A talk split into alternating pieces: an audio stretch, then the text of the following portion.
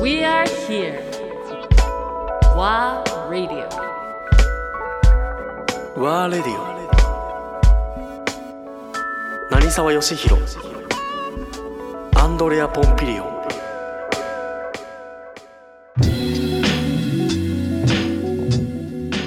まあ、僕らその第三者外から見てる人間としてさこういう、まあ、ミシュランもそうだし、まあ、ワールドもそうなんだろうけどあるいは他の分野でのアワード系、っていうのは当然、まあ、ある程度年数が経つとそれなりのバリューを持つじゃない、こういう賞っていうのは。はい。なんだけどやっぱりどっかで、えーすなんだろう固まってきちゃうというかそのどういう人たちがあるいはその入賞者だったりあるいはトップ10とか見てるとなんか常に同じ人たちが回転している状況を見始めるとあの言い方はすごい語弊あるけど飽きてきちゃう。うんそうそうそうそう、で誰が決めてるんだろうとか、どういう視点で決めてんだろうとか、で大体まあ審査する人たち含めて大体同じようなメンツがずっとついだからなんかあのうんある意味まあ派閥的な一つのワングループここだけなんか盛り上がり始めちゃうって終わっちゃう。それが良くないよね。でそういう見え方ってすごい残念なのよ。そう。でも最近はそういうふうに見ちゃってて。やあの良くないなと思ってるんだけど、ねまあ仲間たちがいっぱいいるからそこに。でも客観的に考えると俺もそういうふうに見見えちゃうね。やっぱプレイヤーサイドからしてもそう、まああのそうあまり突っ込んだことは考えないけど、やっぱりスポーツと違うのは、ね、同じルールの中で、同じ場所で点数があって、ね、評あの要は勝ち負けがつくものではないから、だから結局そのこういうレストランだったりシェフだったりっていうのは勝ち負けのためにやってるわけではなくてその日その日自分のお店に来るお客さんがね、えーああ来てよかった美味しかったっていうその、えーお客さんの満足してもらうためだけに頑張ってるわけで,、でそれをさらにねうん難しいそのね人に物を食べてもらうんだから、安全で、えー環境にいいものを提供する。うそれは日常的に考えてることじゃない。だからそれの積み重ねだし、それだけだと思うだからレストンランとしては例えば分かんない。えー前年度は例えば11に入りました。11位でした、で翌年、えー32位に入りましたってなると、素人から見るとあなんかすげえ下がったんだ 質がってなるじゃない、そうだねそうだね、うん、実際はそうじゃなくても。そうそうそう。だからだからすごい、まあこ怖いよね。そうだね。でもそれってどの業界でも一緒じゃない、業界でもね、例えば音楽だっただってまあまあそうでしょ、ね。あの別に怠けたからっていうわけでもないし、まあ、もちろん頑張ってるは頑張ってるんだけど、みんな、あのーだからまあ俺は俺個人はね今まで過去ね例えばワールド50で過去最最高位で8位、えーベスト10以内に入ったこともある。あるある。でもねまあこれは別に本当に俺だけの問題ね、うん。えーガッツポーズしたこともなければ、やったってステージの上で言ったこともない。なん。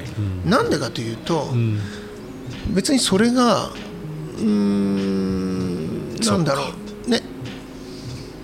やっぱりもっと大変な思いしてる人たちもいるし頑張ってる人たちはみんな頑張ってるわけだし、それが何かとは思ってないから、あのーまあこれはロンドンでとか海外で受賞というか授賞式というかねあるんだけどそこでまあ、えー名前を呼ばれてステージに上がっても基本的にはもう本当にお辞儀をして下がってくる。っありがとうございます。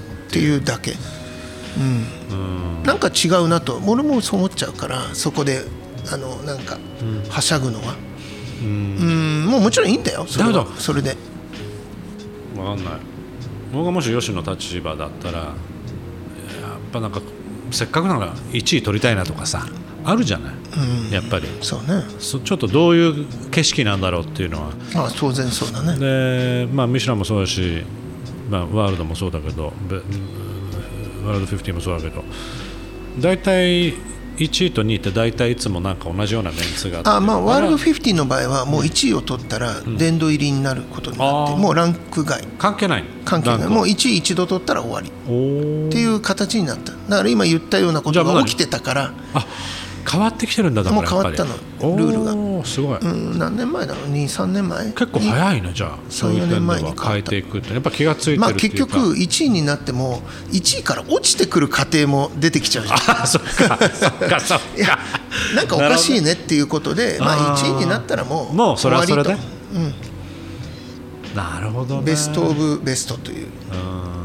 形でその一方ではだけどやっぱり世界に何万何百万というレストランの中でその中のトップ50に入るっていうのはやっぱりまあすごいことまあすごいことというかなんだろこうな光栄であり、ね。まあ本当にびっくり正直。でもその反面ころもあり。結局この成沢っていうのはじゃあどういうふうにランク付けしようかってねその審査が行われた時にもちろんこの人だ別格だからあのサステイナブルアワードみたいなものを与えようっていうのがあったじゃない？あそれももらいましたあったじゃない？それだけどその第分一回目ね。その部門1回目そのその部門を作らせたのは有志じゃない成沢じゃない？いやいやそれは多分あしのごごく自然と時代時代というかね、そうなったじゃない？世界のやっぱり状況がそういうものを評価するっていうふうにもうでも結構前だよね。67年前だよね。それもね。ね。うん、もっと前かな。最初のそういう賞ができて、サステナブルアワードというのが。ね。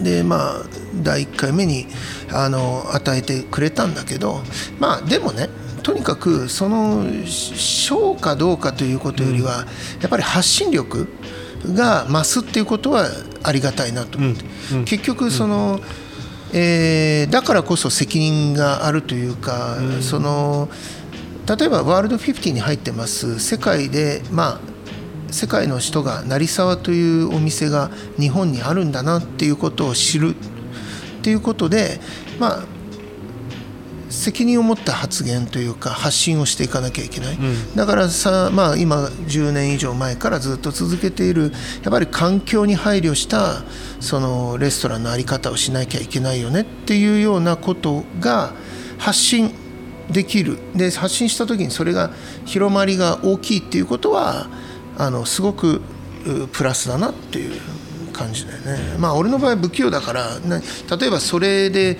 あのビジネスをなんか広げようとか、全然ないからね。ないというか能力がない。その欲がじゃなくて能力がないから残念ながらね。